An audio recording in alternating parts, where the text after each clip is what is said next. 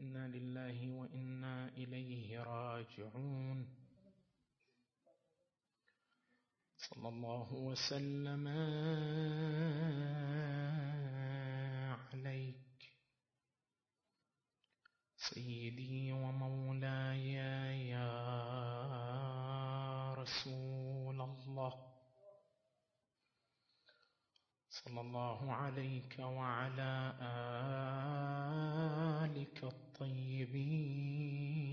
الطاهرين المظلومين.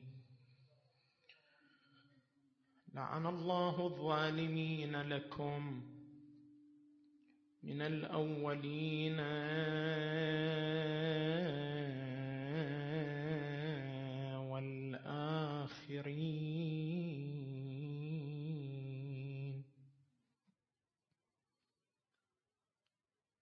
السلام على شمس الشموس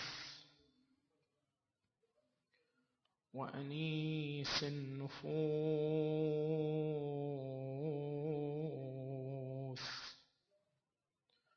المدفون بأرض طوس.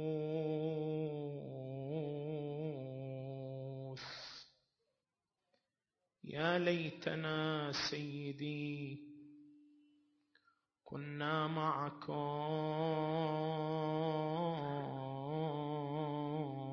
فنفوز والله فوزا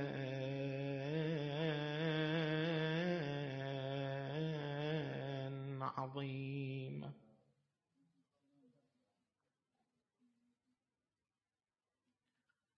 ماذا أصاب عوالم التكوين؟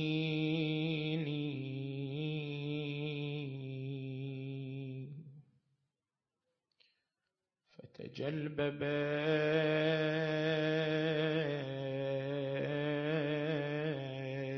أقمارها بدجون. هل قامت الأخرى.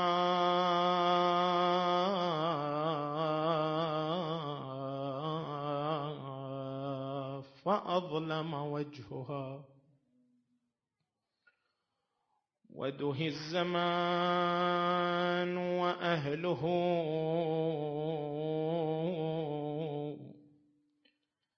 بمنون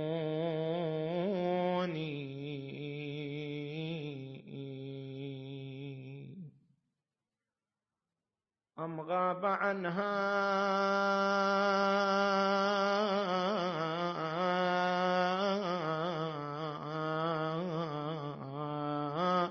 بدرها أم حجبت. شمس الهداية من بني ياسيني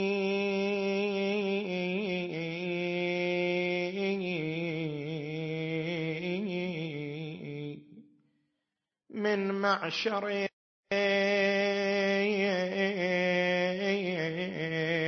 صيد بهم رب العلا. قد قال للأشياء طرا. كوني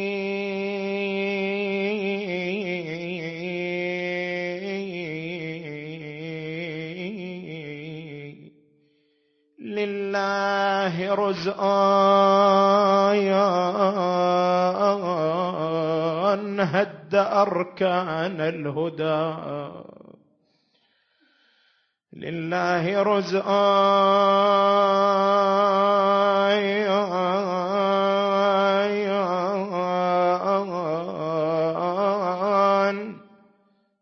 هد أركان الهدى من بعده قل للرزايا. هوني لله يوم لابن موسى. هذا اليوم يوم عظيم على آل رسول الله. لله يوم ابن موسى.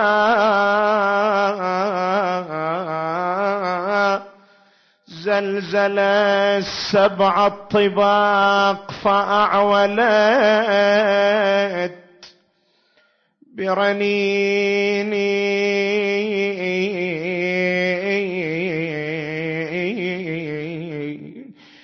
يوما به أشجى البتولة خائن يدعى بعكس الأمر بالمأمون.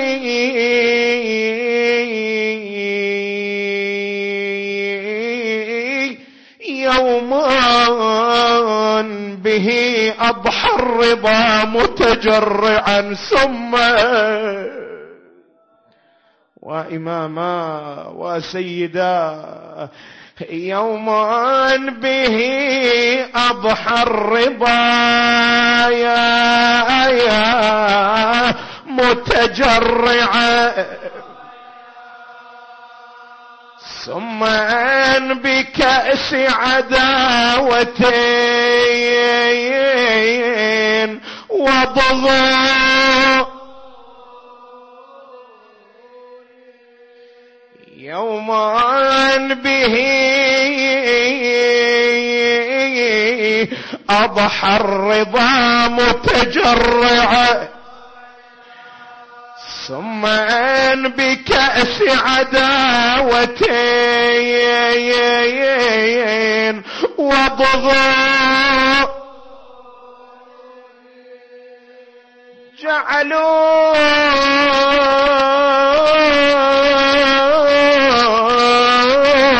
في عنب ورمان لكي يخفى على علامك لمصور أو ما درى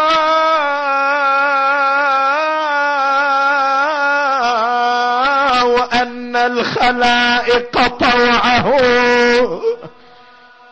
في عام التكوين ويا يا يا يا التدوين فمن المعز المرتضى أن الرضا نال العدا منه قديم بغى وقضى عليه الميت. حزنا مذ قضى. وويلا وقضى عليه الميت. حزنا مذ قضى. والدين ناح ومحكم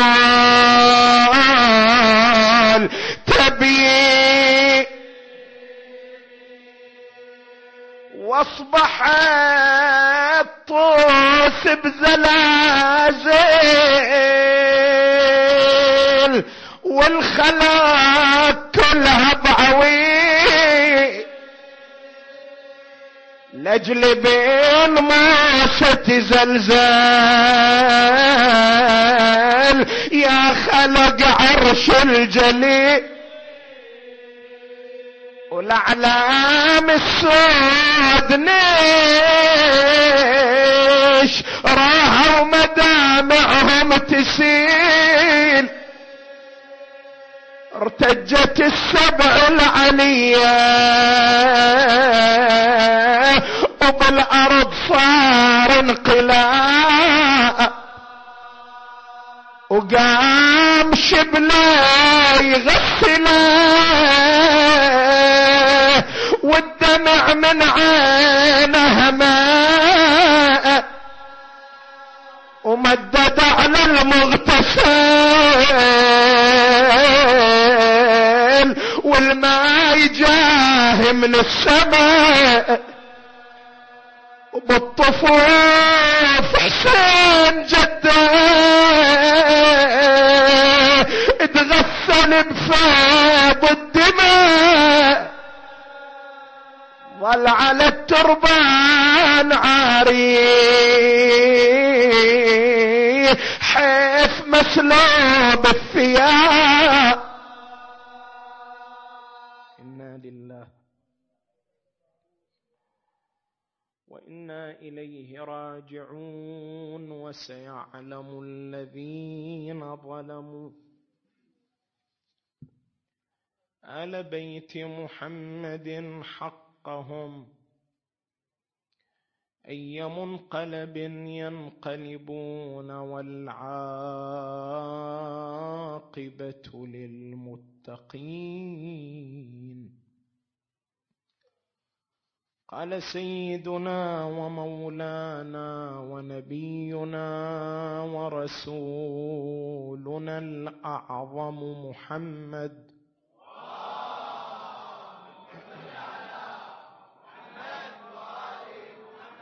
صلى الله عليه وآله ستدفن بضعة مني بأرض خراسان. لا يزورها مكروب إلا ونفى الله كربه ولا مذنب إلا وغفر الله له ذنبه.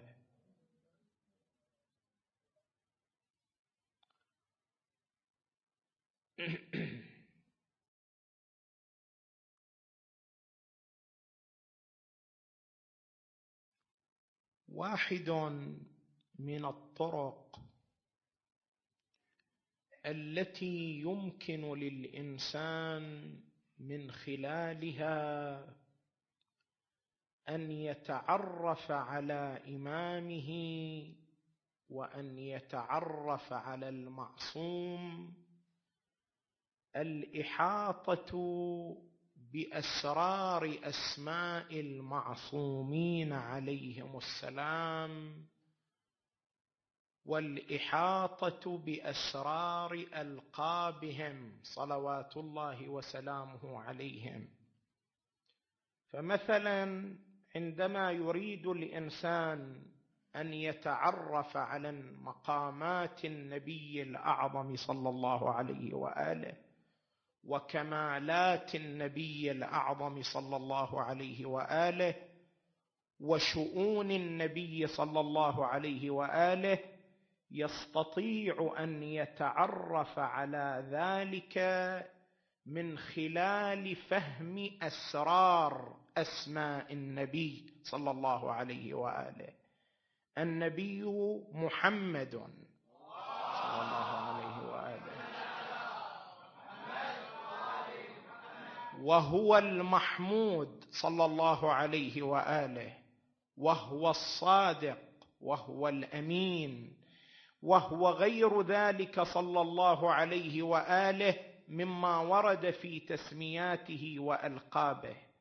لو أحاط الإنسان علما بأسرار كل اسم من هذه الأسماء الشريفة المباركة لكان ذلك موجبا لمعرفة النبي صلى الله عليه وآله معرفة جيدة وناضجة.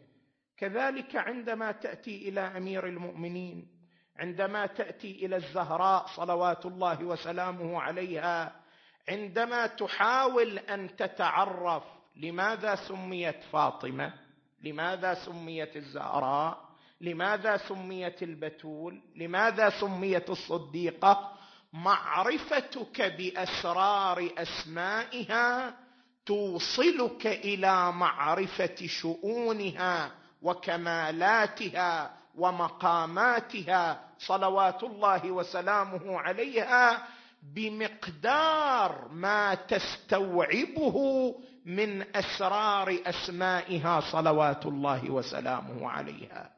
اذا واحد من طرق معرفة المعصوم بل هو من الطرق المهمة جدا لتنمية معرفتنا بالمعصومين معرفة أسرار أسمائهم معرفة أسرار ألقابهم. من هنا نحن نريد أن نتعرف هذه الليلة على شيء من كمالات ومقامات الإمام علي بن موسى الرضا صلوات الله وسلامه عليه من خلال لقبين من ألقابه لقبين مشهورين. اللقب الأول من ألقابه أنيس النفوس صلوات الله وسلامه عليه. وهذا دائما ما يتكرر ذكره على الألسنة وقد ورد في زيارة الإمام صلوات الله وسلامه عليه التي نقلها الشيخ الكفعمي في مصباحه السلام على شمس الشموس. وماذا؟ وأنيس النفوس. هذا لقب من ألقابه. اللقب الثاني من ألقابه عليه السلام السلطان. السلام على السلطان علي بن موسى الرضا صلوات الله وسلامه عليه. فما هو المقصود من هذين اللقبين؟ إذا تعرفنا على المقصود منهما استطعنا أن ننمي معرفتنا بالإمام الرضا صلوات الله وسلامه عليه. نأتي إلى اللقب الأول وهو أنيس النفوس. ومن خلال هذا اللقب نصل إلى المراد من لقب السلطان. ما هو المقصود من لقب أنيس النفوس؟ شوفوا لاحظوا يا إخوان كل واحد من أئمتنا المعصومين صلوات الله وسلامه عليهم يتميز بميزة هي أبرز ظهورا في حياته وفي وجوده من غيره. الآن أنت عندما تتشرف بزيارة مراقد المعصومين صلوات الله وسلامه عليهم كل واحد من المعصومين عندما تحظى بزيارته تشعر بخصوصية له وأنت في مشهده الشريف. مثلا أنت عندما تزور سيد الشهداء الحسين رزقنا الله وإياكم جميعا زيارته وفي الآخرة شفاعته ما هي الخصوصية التي يشعر بها الإنسان وهو عند ضريح الحسين؟ هي خصوصية المظلومية. يشعر الإنسان بالتوجع يشعر الإنسان بالتألم يشعر الإنسان بالأسى والحزن عند ضريح الحسين عليه السلام بحيث لا يتمالك عبرته ولا يتمالك دمعته. هذه خصوصية للحسين عليه السلام. ولكن عندما تذهب إلى زيارة الإمام الرضا عليه السلام رزقنا الله وإياكم الوصول جميعا تجد خصوصية معاكسة لهذه الخصوصية. عند الحسين تشعر بحالة من الألم والتوجع.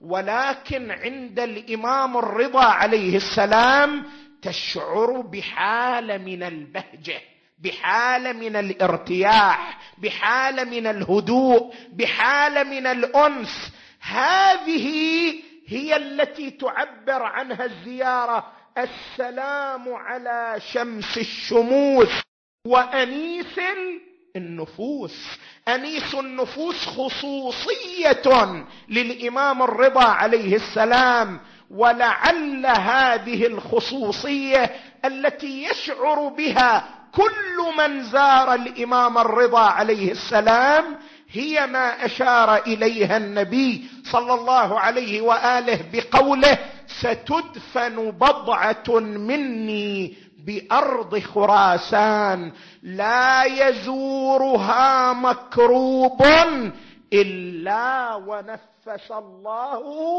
كربه. الإمام الرضا عليه السلام أنيس النفوس. ما معنى أنيس النفوس؟ كيف الإمام الرضا أصبح أنيس النفوس لكي نفهم هذه الخصوصية؟ للإمام الرضا عليه السلام لا بد أن نفهم مقدمتين. المقدمة الأولى أن الأنس في الزيارة أضيف إلى الإمام الرضا صلوات الله وسلامه عليه. شوف لاحظ تعبير الزيارة تعبير دقيق. وأنت كعربي لا بد أن تتأمل في دقة كلمات الزيارات والأدعية. شوف الزيارة ماذا تقول؟ السلام على شمس الشموس وأنيس النفوس. كان بإمكان الزيارة أن تقول السلام على شمس الشموس وأنس النفوس.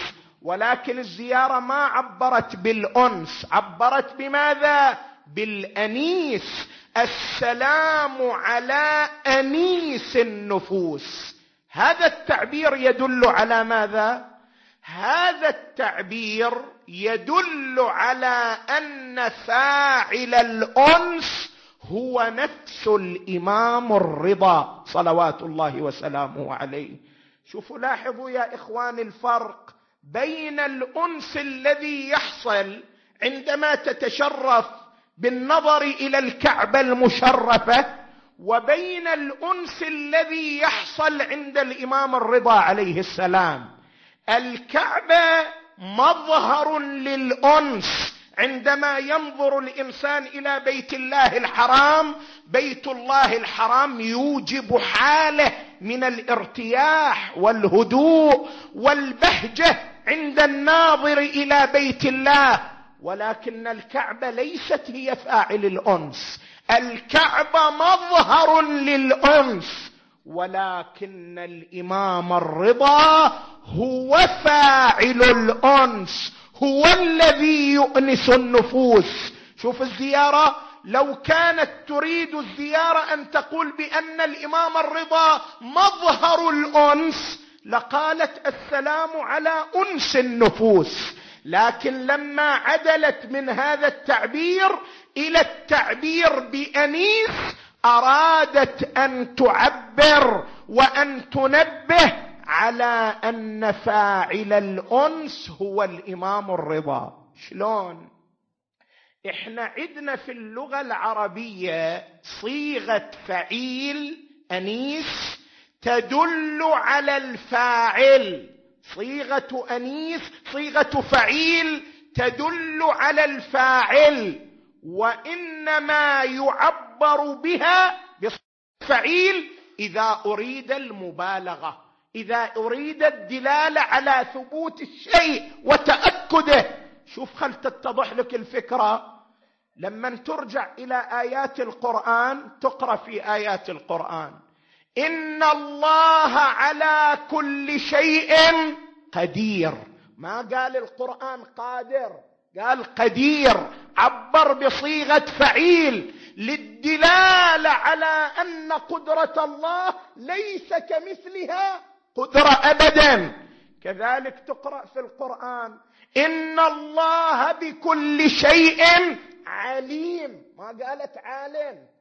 إن الله بكل شيء عليم. عدل التعبير القرآني من صيغة الفاعل إلى صيغة فعيل. للدلالة على ماذا؟ على تأكد الشيء والمبالغة فيه. تقرأ أيضا في القرآن.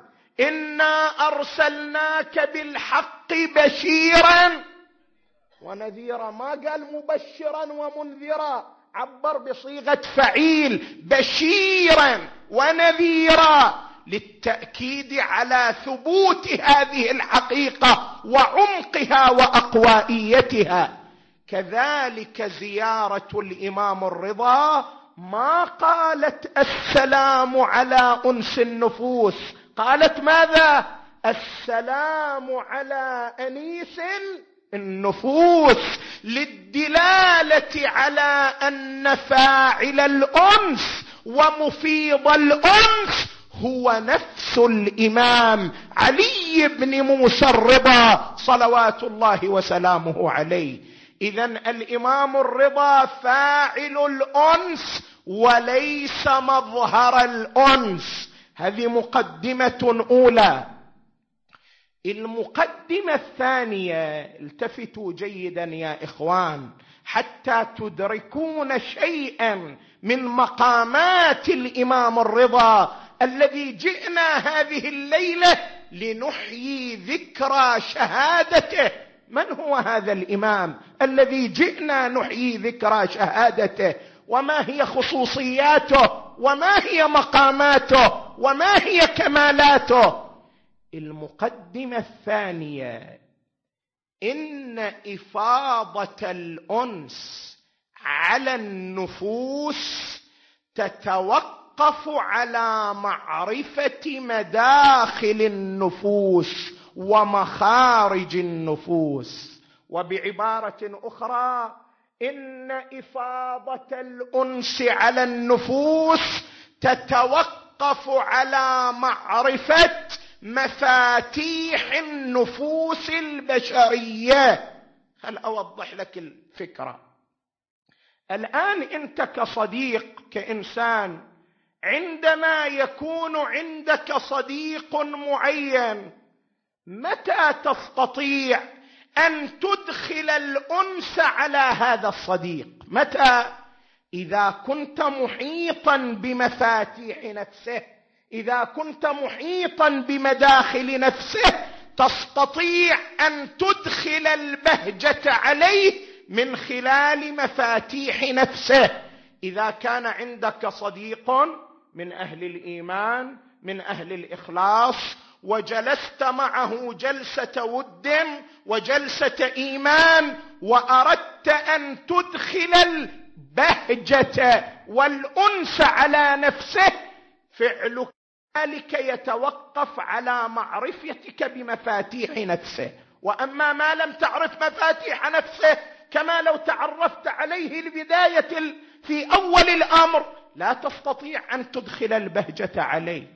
من باب أوضح الآن الزوجة مع زوجها والزوج مع زوجته. تشوف أكو سنوات عديدة تمر على الزوجين لم يتحقق بينهما تمام الانسجام. سنوات سنة سنتين ثلاث أربع خمس سنوات بعد مرور مدة من الزمان يحصل الانسجام بين الزوجين. تستطيع الزوجة أن تدخل الانس على زوجها ويستطيع الزوج أن يدخل الانس على زوجته. متى؟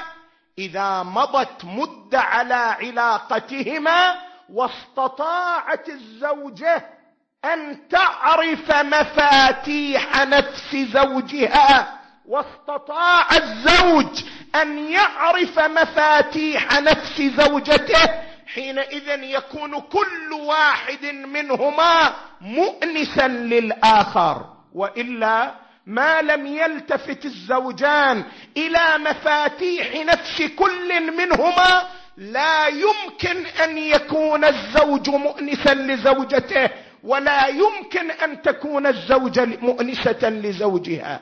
الإناث يتوقف على معرفة مفاتيح النفس.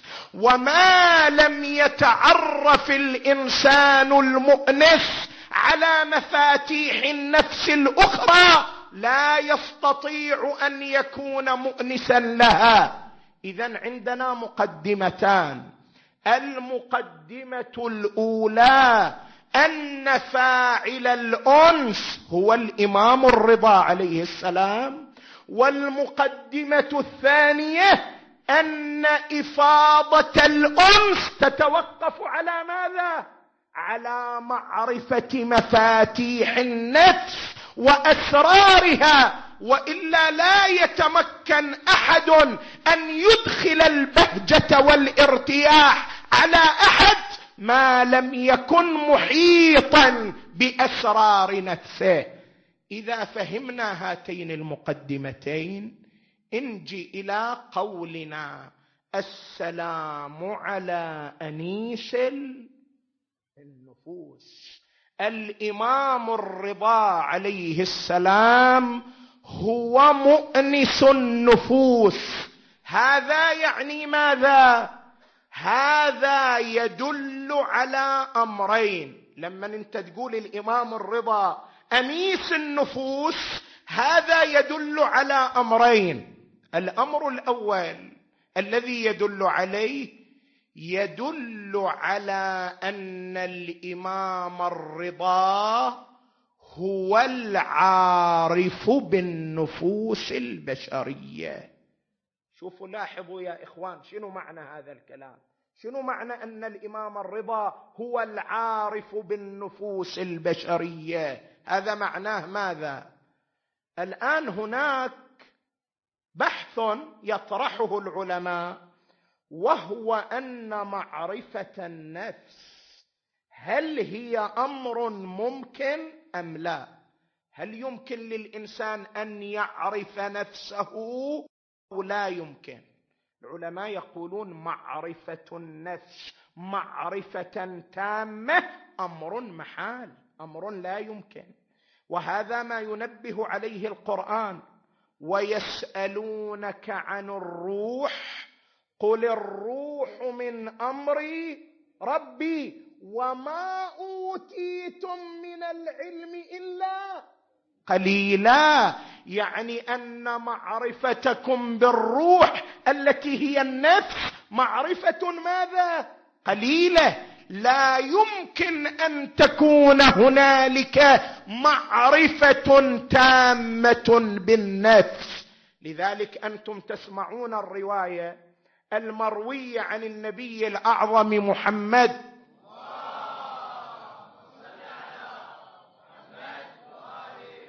الرواية المروية عن النبي صلى الله عليه وآله والمروية عن أمير المؤمنين عليه السلام. واشتهرت نسبتها إليه.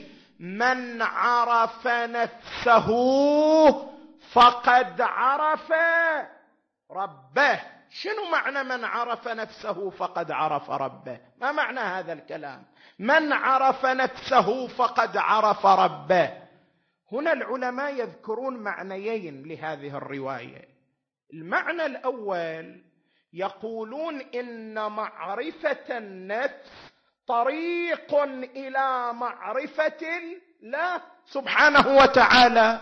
الإنسان عندما يرى نفسه بما تحمله من الآليات والحالات الدقيقة المفصلة يدرك بأن صانعا قد صنع نفسه.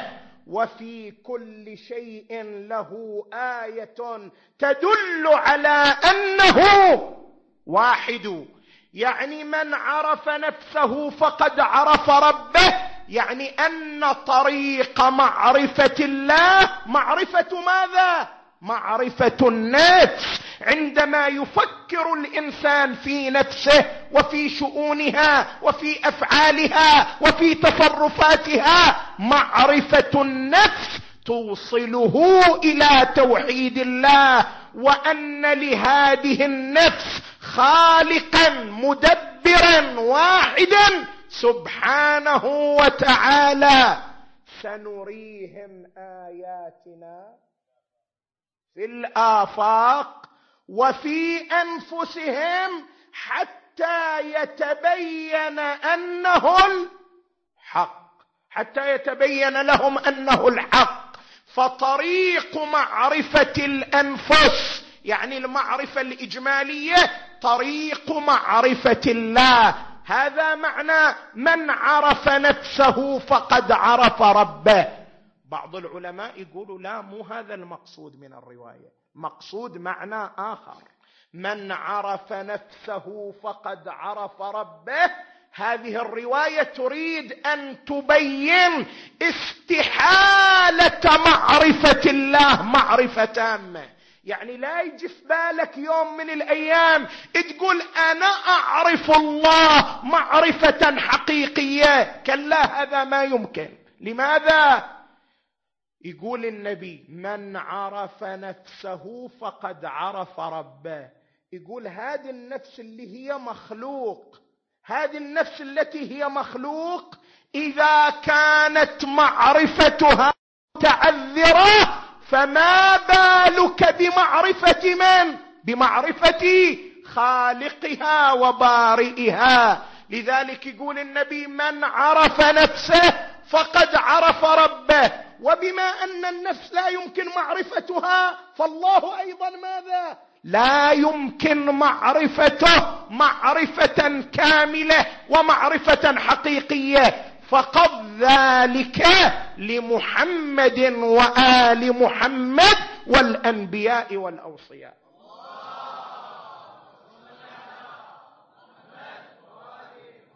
قد حار في النفس جميع الورى والكل منهم قد غدا ضائعا وبرهن الكل على ما ادعوا وليس برهانهم قاطعا. من جهل الصنعة عجزا فما أجدره أن يجهل الصانعه معرفة الله معرفة كاملة متعذرة على الإنسان. لذلك أنتم تسمعوا الرواية المشهورة عن النبي صلى الله عليه وآله يا علي لا يعرف الله إلا أنا وأنت ولا يعرفني إلا الله وأنت ولا يعرفك إلا الله وأنا معرفة الله معرفة كاملة.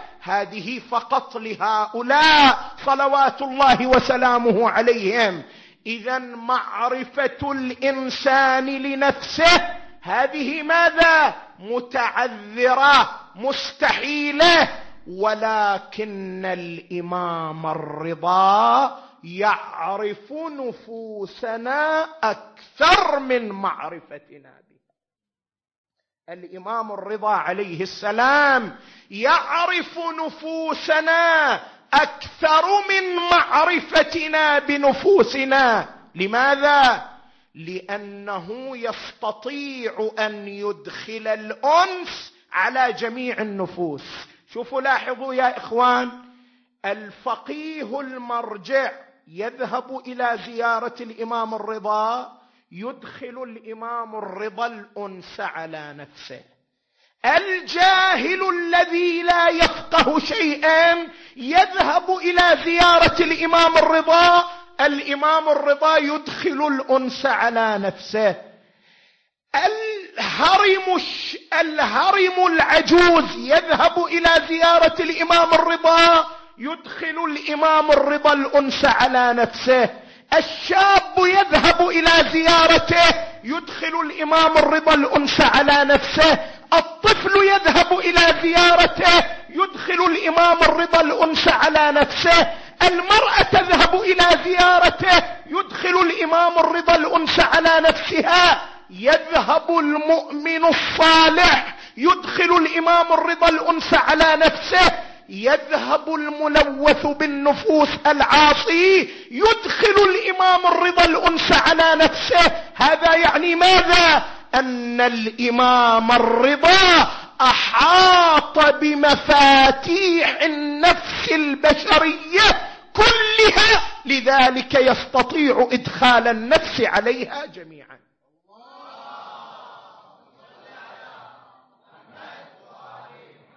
إذا نحن عندما نقرأ هذا التعبير لا نتصور بأن تعبير ماذا؟ قشري. بل هذا التعبير يدلنا على رفيع مقام الإمام الرضا. السلام على أنيس النفوس.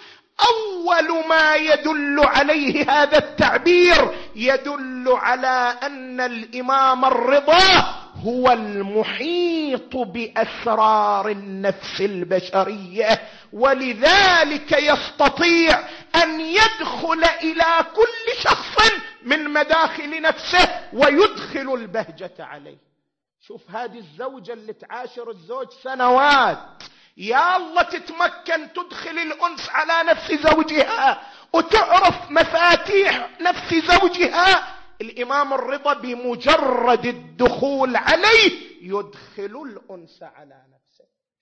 هذا معناه معرفته بالنفوس البشرية وإحاطته بها صلوات الله وسلامه عليه. هذه الدلالة الأولى التي يدل عليها لقب أنيس النفوس. الدلالة الثانية التي يدل عليها هذا اللقب الهيمنة على النفوس. فإن من كان عارفا بشيء كانت له الهيمنة على ذلك الشيء. شوفوا هذه قاعدة كلية. من كان عارفا بشيء كانت له هيمنة على ذلك الشيء. كانت له سيطرة على ذلك الشيء. أضرب لك مثال. الآن أنت لما عضو من أعضائك صيب مرض اصيب عارض صحي كفى الله المؤمنين. أنت متى تقدر تخلص هذا العضو من المرض؟ إذا أحط بأسرار العضو وأحط بأسرار الدواء تستطيع ماذا؟ أن تخلص هذا العضو من المرض. الهيمنه على المرض ورفع المرض يتوقف على معرفة ذلك المرض ومعرفة أن العضو هل له قابلية لهذا الدواء أم لا. الهيمنه على كل شيء تتوقف على معرفته. شوفوا الآن قبل سنوات عديدة هل كان طبيب من الأطباء يستطيع أن يسيطر على عالم الأجنة ويحدد أن هذا الجنين ماذا ويستطيع أن يكون له تصرف في الجنين بنحو ما؟ قبل هذا قبل سنوات هذا الشيء من المحالات. السيطرة على عالم الأجنة هذا كان من الخيالات. الآن أصبح حقيقة علمية. شلون يقدر الطبيب تصير إلى سيطرة على الجنين وهو في بطن أمه؟ من وين اجت السيطرة؟ من العلم؟ من المعرفة لما تطور العلم واكتشف اسرار هذا العالم استطاع العالم بتلك الأسرار أن تكون له هيمنة على ذلك العالم. إذا عندنا ملازمة. كلما أحاط الإنسان بشيء كانت له سيطرة عليه كانت له هيمنة عليه. لذلك إحنا نقول إمام الرضا لما كان هو العارف بالنفوس البشرية أصبحت له هيمنة على النفوس. أصبحت له هيمنة على النفوس. وهذا هو معنى لقب السلطان. السلطان مو معناه مثل ما يتصور البعض أنه أصبح حاكما ووليا للعهد. شنو هذا المعنى؟ معنى ولاية العهد. ليس معنى ليس معنى يقيم به الإمام الرضا. ولاية العهد أمر عادي وشيء خاضع لولاية الإمام الرضا. مو هذا معنى السلطان. حتى يقول واحد إحنا ليش نعبر عنه بالسلطان؟ يعني حاكم شنو قيمة هذا اللقب؟ سلطان مو معناه أنه حاكم. سلطان يعني له سيطرة على عالم النفوس كما أن له سيطرة على عالم الافاق ولذلك عندما يذهب إليه الزائر يسيطر على نفسه ويدخل يدخل الأنس على نفس زائره مهما كان مكروبا مهما كان مهموما مهما كان مصابا فإن الإمام الرضا له هيمنة وسيطرة على نفوس زائريه وهذا من هني تجي مسألة الولاية التكوينية. شلون أن أهل البيت لهم ولاية؟ ولايتهم من علمهم لأن من علم بشيء وأحاط بأسراره صارت له هيمنة عليه. وأهل البيت علموا بأسرار الكون لذلك صارت لهم ماذا؟ هيمنة عليه بإذن الله. الولاية التكوينية منشاها العلم. ما تسمعوا في القرآن؟ القرآن شي يقول لما يتحدث عن هذه الجهة؟ ويلفت أنظارنا إليها. لو تأملنا فقط هي المسألة تحتاج إلى تأمل. قال أيكم يأتيني بعرشها؟ قبل أن يأتوني مسلمين. من الذي طلب؟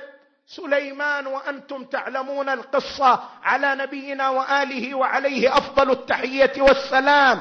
طلب ان يأتوا له بعرش بلقيس من اليمن. إلى أين؟ إلى فلسطين. من يجيب إلي عرش بلقيس؟ كرسيها الذي كانت تجلس عليه.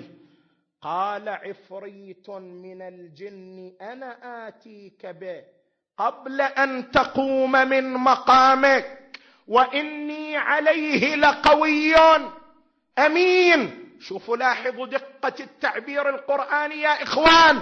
قال الذي عنده علم من الكتاب.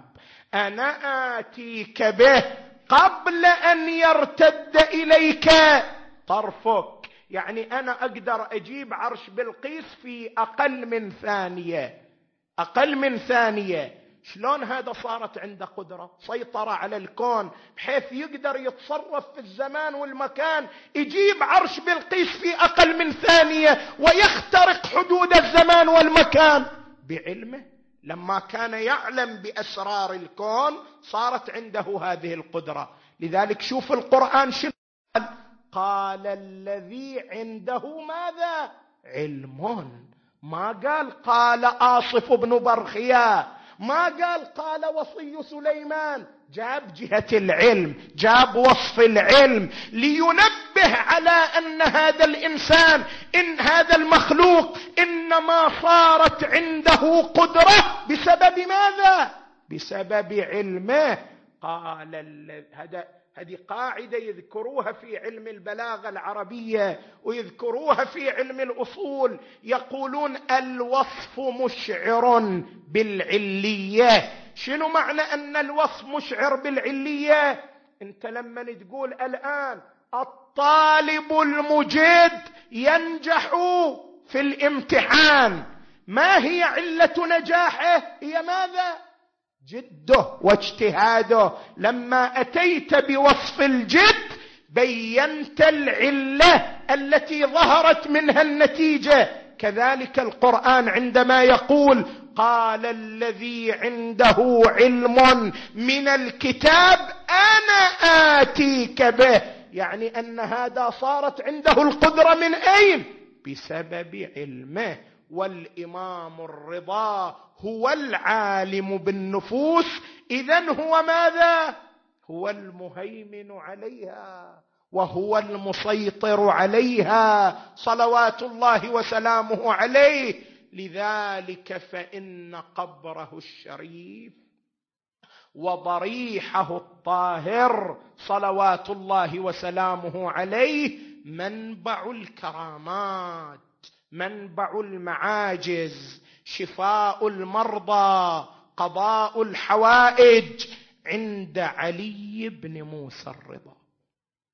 عند علي بن موسى الرضا. اذا يا إخوان نحن عندما نقرأ هذا التعبير في الزيارة السلام على شمس الشموس وأنيس النفوس. هذا التعبير يعرفنا بشيء مما أعطي الإمام علي بن موسى الرضا. يعرفنا بشيء من خصوصيات الإمام علي بن موسى الرضا وخصوصياته أعظم من أن تذكر وتبين صلوات الله وسلامه عليه. اذا هو أنيس النفوس ومؤنسها. ولكن هذا الذي هو أنيس النفوس ومؤنسها آذته النفوس. هو أنيس النفوس ولكن النفوس تؤذيه بأبيه هو وامي النفوس تؤذيه. هؤلاء الزوار الذين يذهبون لزيارة الإمام الرضا عليه السلام أو لا حتى لو لم نذهب إلى زيارة الإمام الرضا ونحن في مجلس الإمام الرضا عليه السلام إذا صدر منا ما يؤذي قلب الإمام الرضا فنحن نقابل الإحسان بالإساءة. هو يؤنس نفوسنا ولكننا نؤذي نفسه المباركة. هالمراه هذه مثلا اللي تروح إلى زيارة الإمام الرضا وهي غير ملتزمة بالحجاب الشرعي. أو تجي إلى المأتم الحسيني وهي غير ملتزمة بالحجاب الشرعي. فإن الإمام يؤنس نفسها ولكنها تقابل الإحسان بالإساءة فتؤذي نفس الإمام. لذلك نحن عندما نشرف بزيارة الإمام الرضا ينبغي أيها الإخوان أن نكون مؤنسين لنفسه بمراقبة أنفسنا وتصرفاتها وأفعالها كما يؤنس نفوسنا وإن كان الفرق شاسعا بين إيناسنا وإيناسه صلوات الله وسلامه عليه. هو مؤنس النفوس والنفوس تؤذيه. وأول أذى دخل عليه الأذى الذي دخل عليه من بني العباس. الأذى الذي دخل عليه من بني العباس. بعد أن شاهد ما شاهد منهم تجاه والده باب الحوائج عليه السلام لما استشهد والده الإمام الكاظم وحانت نوبته. جرى عليه ما جرى واشخصوا الإمام الرضا من أرض المدينة إلى أرض خراسان. أشخصوه إلى هذه الأرض البعيدة غريبا بأبي وأمي. تقول الرواية فكان اليوم الذي خرج فيه كيوم مات فيه رسول الله. هكذا تعبر الرواية. ليش؟ الرواية تقول ضجت المدينة بأهلها حزنا على الإمام الرضا. ولا تتعجب يعني ذولا كانوا يستشرفوا المستقبل إيه كانوا يستشرفوا المستقبل. لأن ذولا مارين بتجارب. الذي يخرج من هذا البيت لا يعود إليه مرة أخرى. هذه تجارب هذا البيت. اللي يطلع من هذا البيت بعد ما يرجع إلى هذا البيت مرة أخرى. طلع أمير المؤمنين وقتل في محراب الكوفة ما رجع إلى المدينة. وخرج الإمام الحسين وقتل في أرض كربلاء ما رجع إلى المدينة. وخرج باب الحوائج موسى ابن جعفر وبقيت جنازة على جسر بغداد بقيودها وأغلالها. اذا دول أهل المدينة مارين بتجارب اللي يطلع من أهل هذا البيت ما يرجع إلى المدينة مرة أخرى. لذلك لما جاء الإمام الرضا يطلع من المدينة انقلب سافلها على عاليها. وضجت المدينة بالبكاء الكل ينادي وإماما. الكل ينادي واماما وسيدا إحنا بعد نودع إمامنا الرضا وننادي معهم واماما وعلياه وسيدا خرج الإمام بأبي وأمي إلى أرض خراسان وهنالك في أرض خراسان جرى عليه ما جرى من المأمون العباسي إلى أن يوم من الأيام يلتفت الإمام الرضا إلى أبي الصلت الهروي رضوان الله تعالى عليه يقول يا أبا الصلت إني داخل على هذا الطاغية فإن خرجت منه مكشوف الرأس فكلمني وإن خرجت منه مغطى الرأس فلا تكلمني فأنا مشغول بنفسي. يقول له ترى بيني وبينك علامة. إذا طلعت من هذا الطاغية وأنا مغطى الراس يعني ماذا؟ يعني لما تشوف عباءتي موضوعة على راسي أعرف ترى أنا مشغول بنفسي.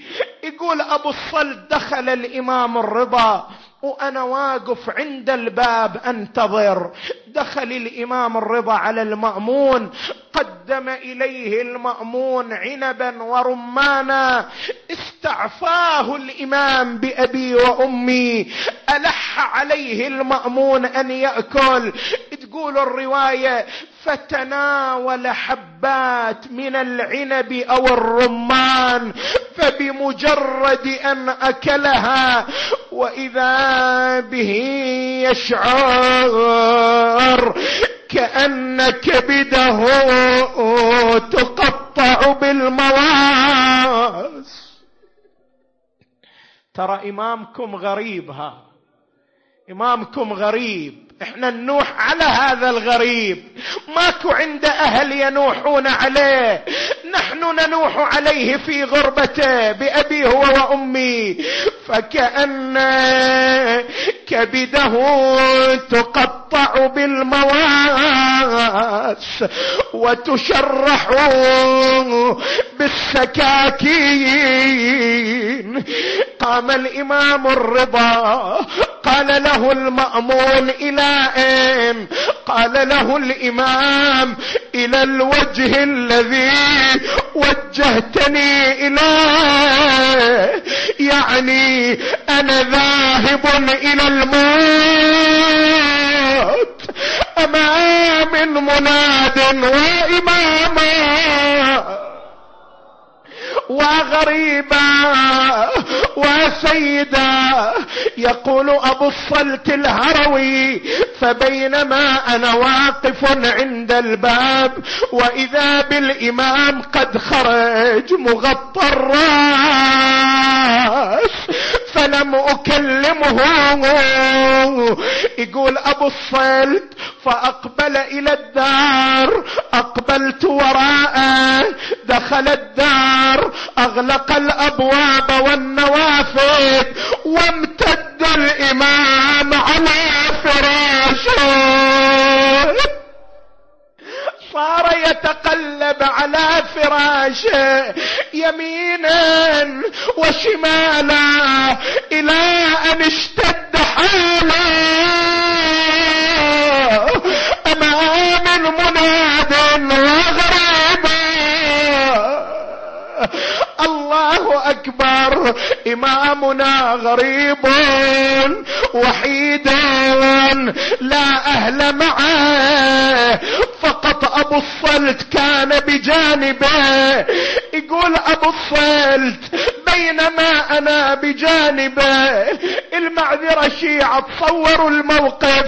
يقول وإذا بغلام بهي الطلعة قد دخل علينا. يقول التفت إليه. قلت من الذي أدخلك أيها الغلام والأبواب مغلقة؟ قال الذي أدخلني هو الذي جاء بي من أرض المدينة إلى أرض خراسان. التفت لي الإمام الرضا. قال يا أبا الصلت هذا صاحب المصيبة هذا إمامك الجواد الله أكبر. يا شيعة الإمام لقاء الولد بابيه أقبل الإمام الجواد احتضنه الإمام الرضا إلى صدره. انحنى الإمام الجواد على ابيه صار كل منهما يقبل الآخر. الإمام الجواد ينادي وابتاه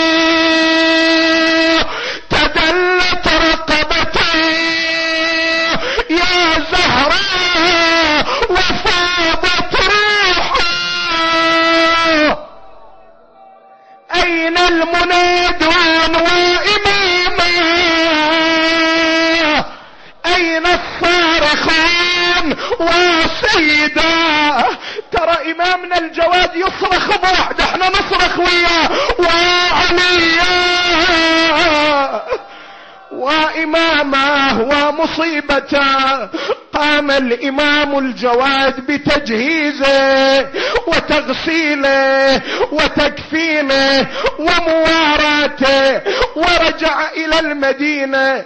في هالأثناء يا شيعة الإمام الرضا تقول الرواية كان الإمام الرضا قد أرسل إلى أخته المعصومة أن تأتي إليه ليراها قبل الموت.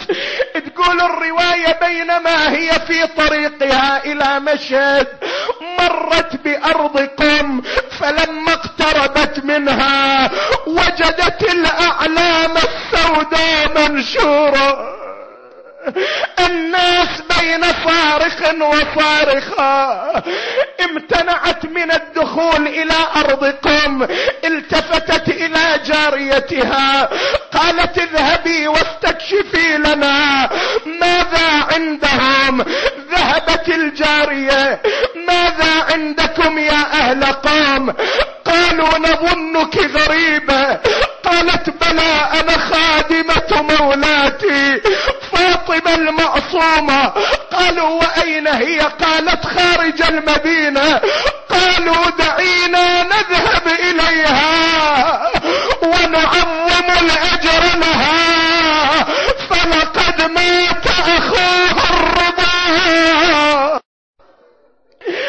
مسموما شهيدا غريبا. اسمع شيعي موالي تقول الرواية إجت الجارية إلى السيدة المعصومة أخبرتها فاغشي عليها. وخرت وهي تنادي واخاه وبقيت المعصومة عليلة إلى أن ماتت بأبي وأمي حزنا على أخيها الإمام الرضا ودفنت في قم المقدسة وهي لم تر أخاها. أنا عندي سؤال هنا أتوجه به إلى سيدتي المعصومة.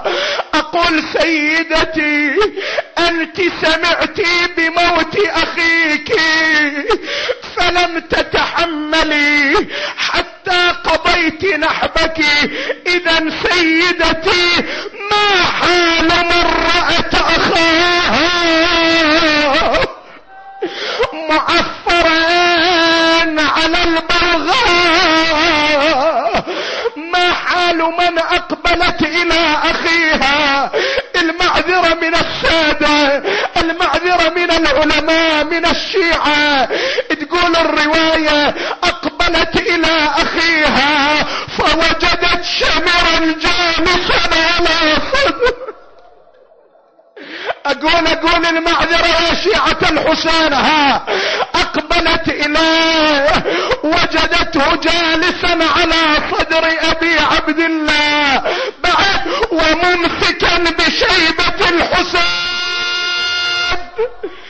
امام مناد وحسينا؟ تقول الرواية صارت تدافعه بيديها. يا شمر دعني اغمض عيني يا شمر دعني امد يدي ماذا صنع اخذ الصوت صار يضربها على راسه وعلى متنيها حتى اغشي عليها المعذرة الشيعة فما افاقت الا ورأس الحسين على رأس الرام فصرخت وحسين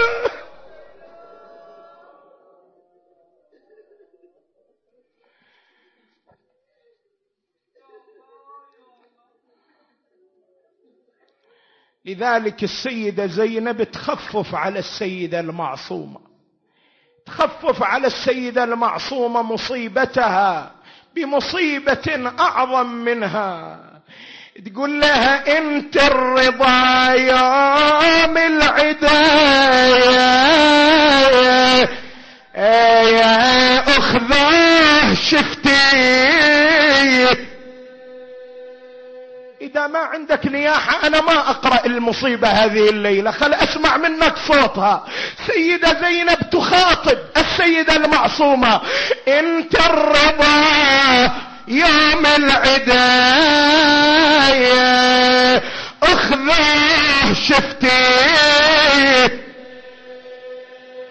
سالم يمشي بين ادوان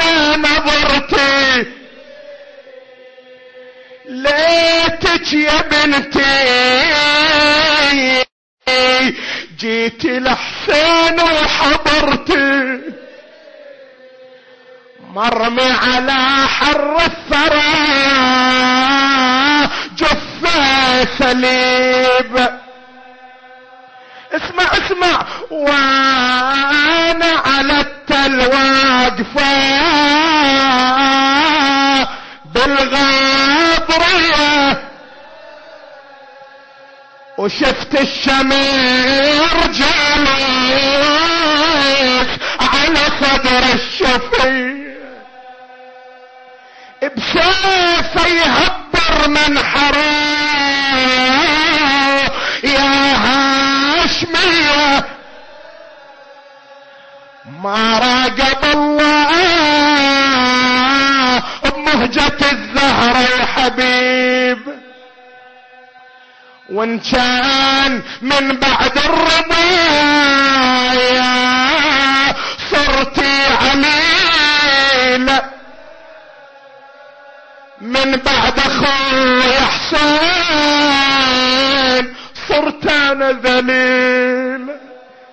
الله يا زينب وان كان من بعد الرضا صرتي عليلة من بعد أخوي حسين صرت أنا ذليل. حرق الخيمنا